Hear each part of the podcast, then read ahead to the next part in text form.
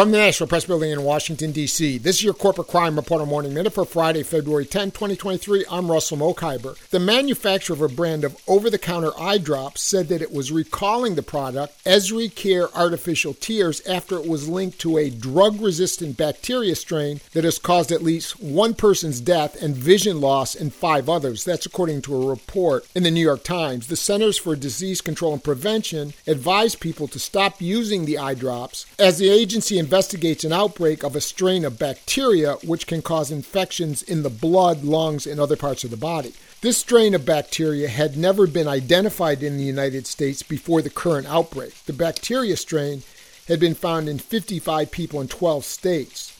The agency said the infections had caused one death, vision loss in five of 11 people who had eye infections, and some hospitalizations. For the Corporate Crime Reporter, I'm Russell Mokhiber.